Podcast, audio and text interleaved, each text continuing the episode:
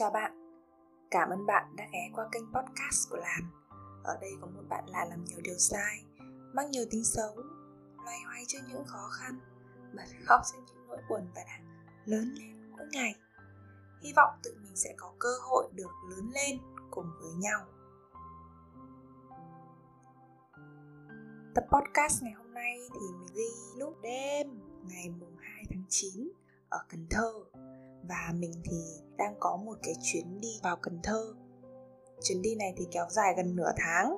Và nếu mà bạn có theo dõi mình thì bạn cũng biết là mình rất hay book đi một mình, nhất là những cái chuyến đi mà kiểu cần dài ngày mà không có ai đi cùng mình được này. Tiếp theo đấy là những cái chuyến đi miền Tây, vì bạn bè mình thì không có nhiều tình yêu đặc biệt cho miền Tây như mình.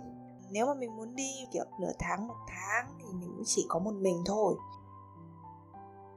Thế nên là những cái chuyện như này với mình nó cũng không có gì là bỡ ngỡ cả. Miền Tây với mình thì nó rất thân thuộc các bạn ạ. Tức là mình tương đối thuộc đường xá, ở những cái trục đường chính, những cái quán ăn thân quen. Các cô, các chú của những cái quán ăn quen thì luôn luôn nhớ có một cái con bé Bắc không ăn được hành, uống ít đá, kiểu kiểu như vậy. Rồi là bạn bè ở Cần Thơ mình cũng có tương đối nữa. Và mình cũng có bạn người yêu ở trong này. Thế là mình vừa đáp xuống sân bay thì là đã có bạn mình đón rồi. Xong rồi hai đứa rúc rích nói chuyện với nhau tận đêm muộn mới bắt đầu ngủ. Sáng ngày hôm sau thì bắt đầu đi tập yoga, đi tập thể dục, đi ăn chay các thứ. Vì mình vào đây vào đúng cái tháng Vu Lan ấy, thế là mình quyết định kiểu thôi ăn chay luôn. Sau đấy là chơi bời các thứ, rồi là người yêu mình cũng đón mình rồi ở với mình. Nói chung là khoảng tầm 5 ngày đầu tiên là mình gần như là không ở một mình tí nào cả. Sau 5 ngày thì bạn mình cũng có việc đi về để đi làm ấy các bạn. Thế nên là bảo mình ở lại đi, rồi tôi làm xong việc thì tôi đón bác kiểu đấy. Mình thì cũng bình thường thôi, chả có vấn đề gì nếu mà mình phải ở một mình cả. Thế nhưng mà có một cái trục trặc nho nhỏ một chút. Đấy là cái đêm trước khi mà bạn ấy phải về là mình bắt đầu có cảm giác hơi khó chịu trong người từ buổi chiều. Mình đoán là dính mưa một chút, sau đấy là dính cái thay đổi thời tiết nên là mình bị cảm lạnh. Và cái buổi tối ngày hôm đấy mình ói lên ói xuống luôn các bạn. Đau bụng này, xong rồi đúng kiểu miệng nôn chôn tháo luôn ấy. Và mình kiểu mệt lừ cả người ra, người mất nước nữa. Mình ở vào đúng cái dịp mùng 2 tháng 9 ấy, thì mình có một vài người bạn bè thì mọi người đều về quê để ăn lễ hoặc là đi du lịch. Bình thường vốn ở Cần Thơ rất đòi hoè bạn bè ấy. Bây giờ ốm mà tự dưng lại chả có bạn bè gì nữa, mình cũng hơi hốt một tí. Thế là đến lúc mà tầm chiều hôm qua bạn mình đi, thế là mình kiểu khóc sướt mướt rồi. Mình bảo nếu mà ốm thì làm sao bây giờ, nếu mà nôn thì làm sao bây giờ, không hiểu, không biết làm sao luôn. Và mình bắt đầu hơi sợ cái viễn cảnh ở mình một chút. Tuy nhiên là bạn ấy vừa đi được chắc đâu 2 tiếng mình bắt đầu mình sốc lại tinh thần. Đầu tiên mình phải xác định là bây giờ có một mình trong cái thời điểm này. Mình sẽ phải tự chăm sóc bản thân mình. Mình sẽ phải tự vui bản thân mình. Không có vấn đề gì hết, đơn giản. Và thế là chiều muộn hôm đấy thì mình bắt đầu mình dựng người dậy và tìm cái chỗ để mà đi cạo gió. Đi cạo gió xong thì cũng mấy tiếng là nó nhẹ hết cả người rồi, cũng đỡ rồi. Sau đấy là về homestay ở một mình, nhưng mà cũng rất là chuẩn bị đầy đủ thuốc thang, rồi đồ ăn, đồ uống, các thứ. Trong cái trường hợp là có vấn đề gì thì cũng sẽ biết là phải gọi ai đưa đi cấp cứu, kiểu đấy. Đến ngày hôm nay, mình ở một mình nguyên một ngày. Thế mình cảm thấy kiểu thật sự thoải mái. Mình nhận ra là kiểu, đâu phải là ở một mình không vui đâu. Hôm nay thì mình dậy, sau đấy mình đi lượn là mình đi bộ, mình không thuê xe máy. Tại vì kiểu bình thường đi Cần Thơ thì lúc nào mình cũng đi xe máy hết. Tự dưng ngày hôm nay không có xe máy thì mình bảo thôi không thuê nữa, để thử đi bộ xem. Thế là mình đi bộ phải đến hơn 10.000 bước. Mình cứ đi loanh quanh và mình nhận ra là đúng là mình có đi xe máy hàng bao nhiêu lần thì cũng có những cái khung đường ngóc ngách mình không biết được ấy. Mà bây giờ mình đi bộ thì mình nhỏ nhận ra rồi. Thế mình cứ đeo tai nghe xong mình đi bộ. Mình đi lạc cả đường nữa. Mình đi lạc đường lúc mà mình đi tìm đường đấy là cái đường chuyên bán đồ second hand. Mình đang kiểu rất là thấy phí ấy, tại vì chết rồi, bây giờ tự dưng đi ra cái đường này thì không đến được cái quán second hand mình cần. phí quá, phí thời gian quá, mệt quá, thì tự dưng mình lại tìm thấy một quán second hand khác. Hoặc các bạn biết không, mình đã mua được tận 4 cái váy và 2 cái áo cực kỳ ưng luôn ấy. Nó cũng có cái tác dụng của việc lạc đường ha. Xong rồi mình vì đi bộ mà mình để ý đến những cái quán ăn ngon, có nhiều người địa phương, cái quán mà không bao giờ thấy ở trên Google, thậm chí là chưa bao giờ mình được bạn bè mình dẫn đi nữa. Bây giờ mình đi qua đấy mình ngửi những mùi thơm, mình thấy có nhiều khách địa phương người ta ăn, thế mình sẽ vào và mình ăn và mình thấy ngon thật. Rồi là việc chơi một mình cũng khiến mình làm được việc. Mấy ngày mình vào đây xong rồi mình cũng chảnh mảng công việc ấy, 4-5 ngày là mình kiểu chơi sâu, mỗi ngày chắc mình chỉ làm việc 30 phút đến 1 tiếng. Và như thế thì nó rất là không đảm bảo công việc. Có thời gian ở mình cũng khiến cho mình hoàn thành công việc tốt hơn. Thế mình vừa kể cho bạn nghe về cái chuyến hiện tại mình đang đi đó. Thế nhưng mà nghe đến đây thì chắc là các bạn có thể nghĩ là cái chị này có vẻ là có hơi hướng nội, cảm thấy tốt hơn khi mà làm được những cái việc một mình. Còn đâu, tôi không làm được cái việc đấy, tôi là người hướng ngoại và tôi cần mọi người, tôi không muốn làm một mình. Thế thì để mình kể tiếp cho các bạn nghe về phiên bản cách đây vài năm nhé. Cách đây chỉ chắc khoảng tầm 3 năm thôi, thì mình từng là một đứa mà kiểu mình cảm giác mình không bao giờ có thể một mình được ấy. Ngày đấy nhá, thuê trọ là cũng sẽ phải thuê chung một người nào đấy, ở cùng, chơi cùng, có người nói chuyện cùng. Đừng có mơ mà mình ở một mình mà mình cảm thấy thoải mái, mình sẽ cảm thấy cô đơn và rất là trống rỗng ấy. Sau đấy là đi ra ngoài chơi, đi ăn tối, đi ăn trưa, đi mua quần áo, thậm chí đi siêu thị, đi chợ. Bất cứ cái gì đi ra ngoài đấy chơi, mình cũng không thể nào mình đi được một mình ấy. Mình không enjoy được cái chuyện là tôi sẽ ở một mình và tôi sẽ làm cái hoạt động đấy. Không làm được. Thậm chí đến mức level cao hơn, đấy là mình còn không thể nào ở một mình vào cái buổi tối được. Bình thường là ban ngày thì mình sẽ đi học đi làm đúng không? Đến tối thì sẽ có những cái hôm nào mình đi làm thì thôi không tính. Thế nhưng mà những cái hôm mình không đi làm thì mình sẽ phải ở nhà. Và ở nhà thì mọi người có thể là cả ngày đi làm vất vả rồi, đi học vất vả rồi thì tối ở nhà và nghỉ ngơi. Nhưng mình không chịu được các bạn. Buổi tối hôm nào mà mình phải ở nhà là mình sẽ kiểu đến tầm 7 giờ, 8 giờ tối là mình bứt rứt trong người. Và mình cảm thấy cô đơn khủng khiếp, chán trường khủng khiếp. Cái hành vi lúc đấy của mình luôn luôn là bạn bè mình thấy những ai đang online nhắn tin một loạt là ê đi chơi không, ê đi chơi không, đi ê đi chơi. Và cái người nào mà trả lời mình đầu tiên là có đi thì mình sẽ đi với cái người đấy. Thậm chí kể cả khi là cái người đấy cũng chả thân với mình lắm thì mình cũng sẽ đi với người đấy chỉ để là tôi giải quyết cái nhu cầu của tôi là tôi không muốn một mình, tôi chơi với ai cũng được nhưng tôi không phải chơi với bản thân mình. Thì mình cứ giữ cái thói quen đấy. Nào cũng là một người rất ồn ào, thích những cái đám đông, thích tụ tập. Và mình vẫn cảm thấy cái nét tính cách đấy khá ổn nhá, không có vấn đề gì với mình nhá. Mình hoàn toàn thấy kiểu tôi là người hướng ngoại và tôi được nạp năng lượng khi mà tôi có bạn bè, khi mà tôi được giao tiếp với người bên ngoài thôi. Tuy nhiên thì nó luôn luôn có một cái cơn sóng ngầm gì đấy trong đầu. Mình luôn luôn nghĩ là liệu có vấn đề gì không nếu mà mình kiểu mình không bao giờ tự trò chuyện, làm bạn thân của chính mình ấy. Xong rồi kiểu tính cách của mình lúc nào cũng nhao nhao lên mà không có độ tĩnh, không có sự suy nghĩ kiểu như vậy, nhưng mà nó mờ nhạt. Cho tới khi mà mình rơi vào một cái trạng thái ép buộc là ngày đấy mình chuyển vào Cần Thơ để sống. Bạn biết là ngày đấy mình đâu có quen ai cả Cần Thơ đâu, không quen một ai hết. Ngày đấy mình yêu một bạn thì bạn ấy cũng ở trong miền Tây nhưng bạn ấy ở một cái tỉnh khác. Bọn mình cũng cần phải mất đến mấy chục cây số thì mới chạy tới để gặp nhau. Và bạn ấy cũng có cái công việc riêng của bạn đấy, kiểu tuần gặp một lần hoặc là 2 tuần gặp một lần, chứ cũng không thể nào mà dính lấy nhau được. Tưởng tượng là bây giờ 1 tuần gặp nhau được 1 lần thôi, thế thì ví dụ cái lần đấy gặp nhau 1 ngày thì 6 ngày còn lại mình sẽ làm gì? Và mình bắt đầu bị buộc phải học cái cách sẽ đi ăn một mình, sẽ đi chơi một mình. Lúc đấy cái thời điểm đấy thì mình vẫn vậy thôi, mình vẫn là một cái người mà thích được giao tiếp. Thế nên là ngày đấy thì cái routine ban ngày của mình nó luôn luôn là sáng dậy xong rồi kiểu đi mua bánh mì, buôn chuyện với cô bán bánh mì. Thế sau đấy là đi ra quán cà phê để ngồi làm việc. Rồi là nếu mà thấy có ai hợp lý, thấy có ai thiện chí thì bắt chuyện, hoặc là bắt chuyện với các bạn nhân viên kiểu như vậy. Xong việc thì bắt đầu đi chợ hoặc đi siêu thị lại bắt chuyện với cái người bán hàng cho mình. Các bạn mà theo dõi mình lâu thì các bạn sẽ thấy là kiểu mình có rất nhiều những câu chuyện với những cái người bán hủ tiếu, những cái cô bán bún riêu, chú bán bánh mì heo quay, kiểu như thế. Thì lý do là như vậy đấy.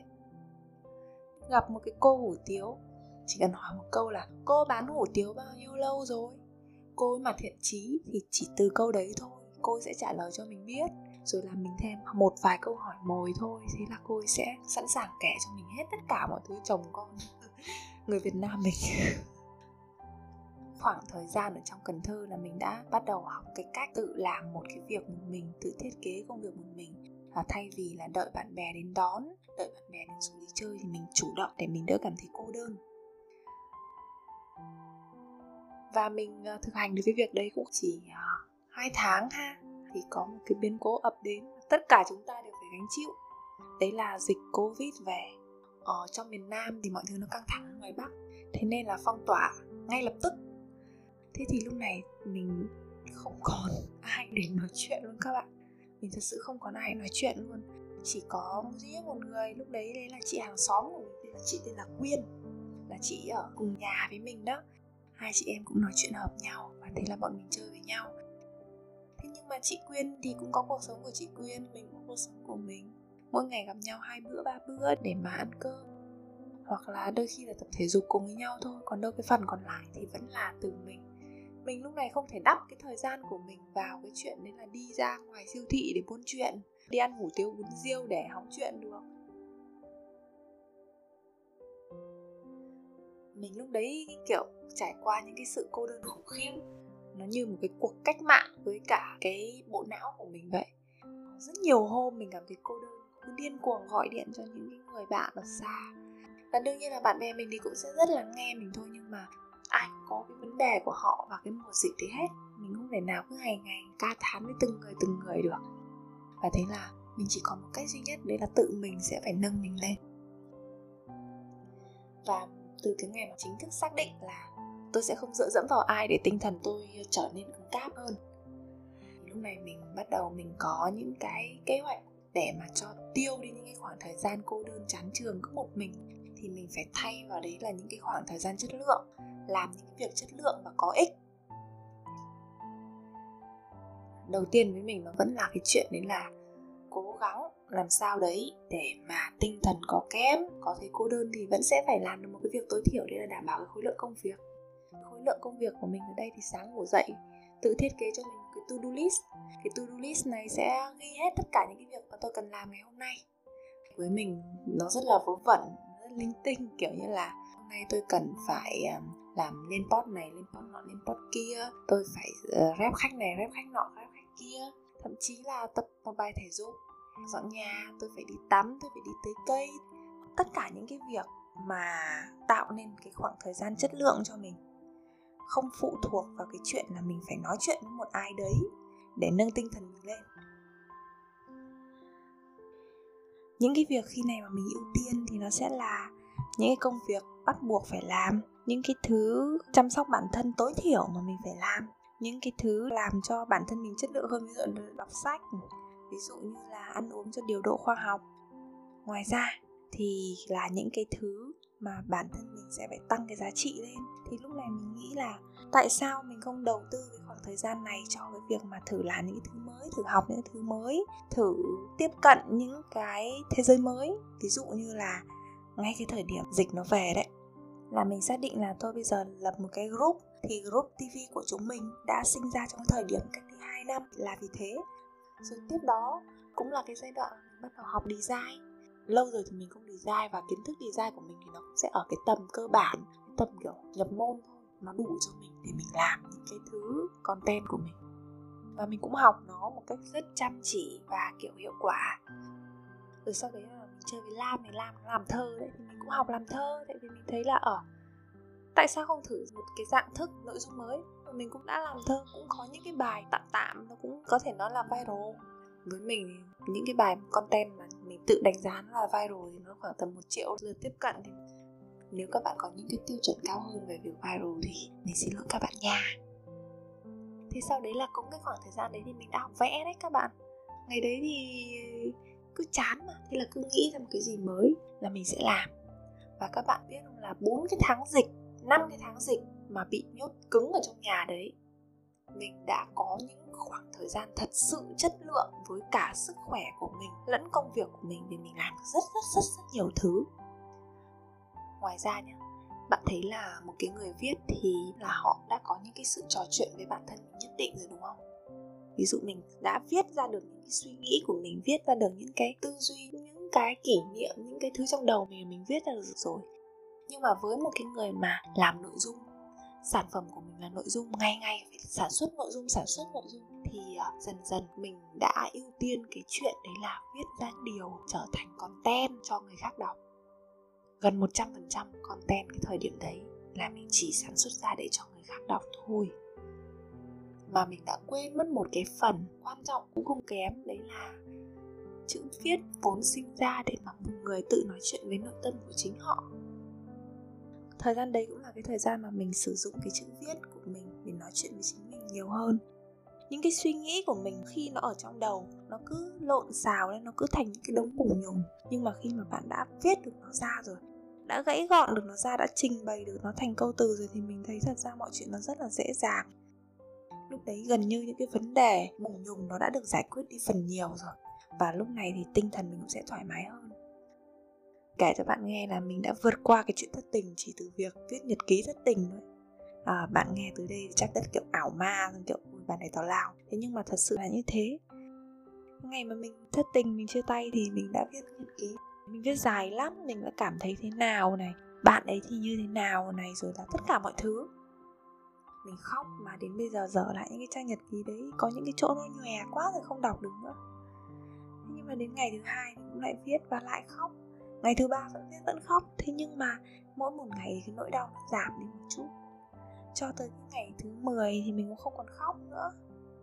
Tất nhiên là một cái thất tình nó không đi nhanh như thế chỉ bằng cái chuyện viết lách trong 10 ngày. Sau này thì cái nỗi đau nó vẫn cứ trở đi trở lại với mình. Nó cứ có những cái suy nghĩ lộn xộn trong đầu. Có những cái chuyện mình giải thích ra nó từ phía bên kia, có thể nó không khách quan. Thế nhưng mà ít nhất mình viết được ra, mình giải thích được cho chính cái bản thân, được xoa dịu.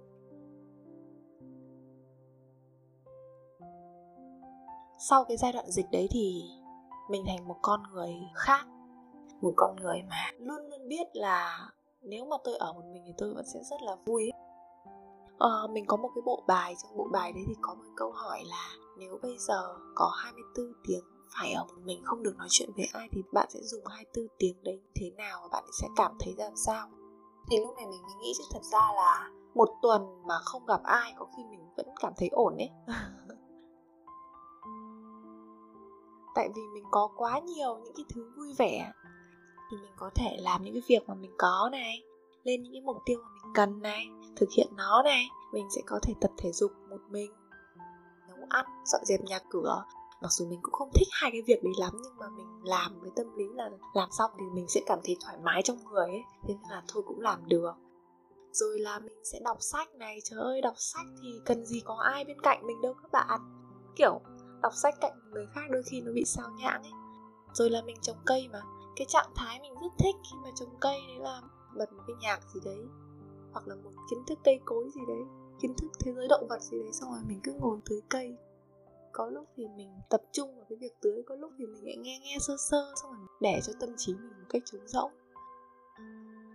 Vì thế mình nói là giờ mình cảm thấy hạnh phúc, cảm thấy mình vui vẻ, trọn vẹn khi mà mình ở một mình. Không có cảm thấy thiếu hay là cảm thấy trống rỗng gì hết. Và mình thấy là có vẻ đây là một tín hiệu tốt khi mà mình đang học được cái cách là làm bạn với chính mình rồi.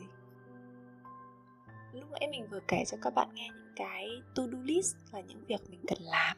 Thế nhưng mà cạnh cái to-do list có một thứ quan trọng cũng không kém, mình gọi là no-do list.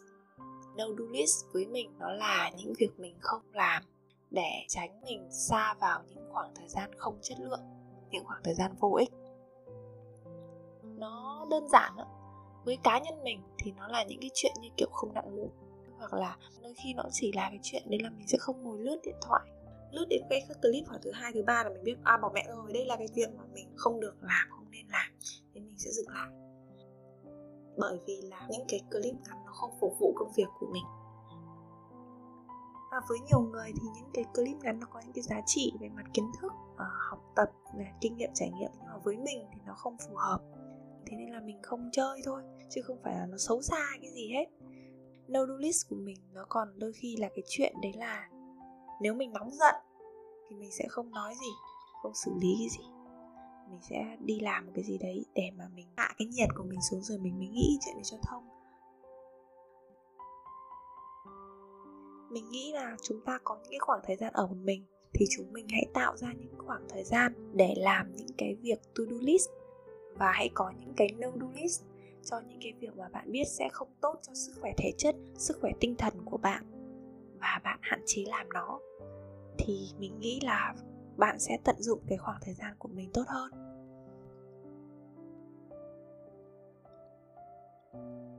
Mình không biết là tập podcast này thì có giá trị với các bạn hay không. Mình không biết là các bạn có bao giờ suy nghĩ đến chuyện là sẽ làm sao đấy để mình có những cái khoảng thời gian một mình chất lượng hay không. Thật sự là tại vì khi mà mình là một cái đứa kiểu ồn ào thì mình cũng hoàn toàn chả nghĩ gì đến chuyện là có một ngày nào đấy tôi cần phải trở nên vui vẻ khi ở một mình, tại vì bây giờ tôi đang có rất nhiều mình xung quanh tôi. Thế nhưng mà với một người đã ở cái giai đoạn đấy và bước vào cái giai đoạn tận hưởng được những khoảng thời gian một mình thì mình rất thích bản thân mình của hiện tại, tại vì mình cảm thấy tôi làm bạn được với chính bản thân tôi. Tôi biết bản thân tôi thích gì, tôi biết bản thân tôi hạnh phúc thật sự với điều gì, cần cái gì và không cần cái gì. Tôi thấu hiểu bản thân tôi.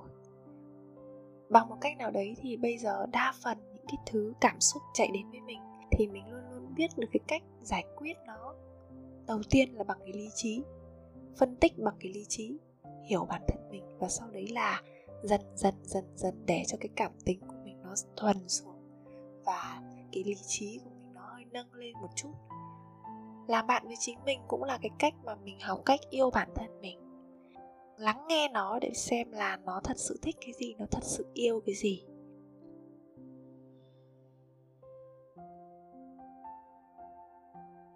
Cảm ơn bạn đã ghé qua tập podcast ngày hôm nay. Hy vọng tụi mình sẽ có cơ hội được lớn lên cùng với nhau. Bye!